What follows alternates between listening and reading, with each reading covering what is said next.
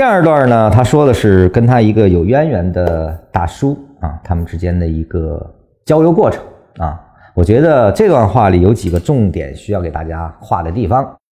首先呢，他在说跟那个他那个大叔的提醒啊，提醒他国航的李总当兵出身，怎么可能让自己的股票跌破发行价这么没面子？这大叔由于 N 天时间也买了点，涨了几毛又走了啊。那么这句话说什么呢？这句话实际上因为他的那个叔啊也是当兵出身。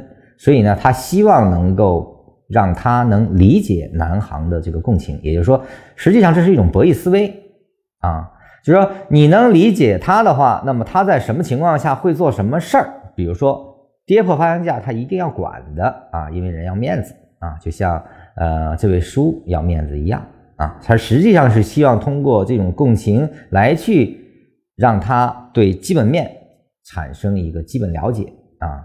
但是呢，由于这个大叔并没有听懂，所以犹豫啊。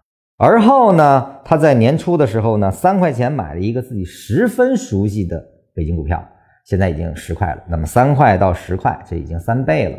那么这只股票他拿住了，为什么？因为这个大叔非常熟悉他。很多这个跟我们学很久的人说，我知道，但是我做不到啊。实际上那是假的啊。那你只是知啊。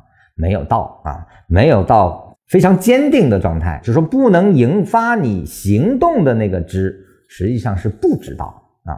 真正知道、真正熟悉，你一定做得到啊。所以知行从来都是合一的，你的行为一定是你认知的体现啊。你熟悉它，你就能从三块拿到十块；你不熟悉它，哪怕我给你讲的道理多么的清晰明显，你依然拿不住啊。你也是几天稍一震荡就走人了。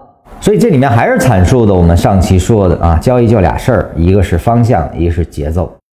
呃，这位大叔呢是三块钱能拿到十块，是因为他对方向的认定啊能够把握，所以他拿到了。但是呢，他技术不好啊，他的节奏感差，所以呢，在箱体震荡的时候呢，这个短差就弄不出来了啊，因此在上涨的时候不敢买，下跌的时候不敢卖啊。实际上，交易呢就是解决这两重啊，你既要对基本面的方向是完全了然的，是有方向感的。第二，在方向感下，我们对市场的运动的节奏的把握也是一种技战术能力，这个也是要提升的啊。只有方向没有技术，你也可以做赢，这就是价值投资派做的事情。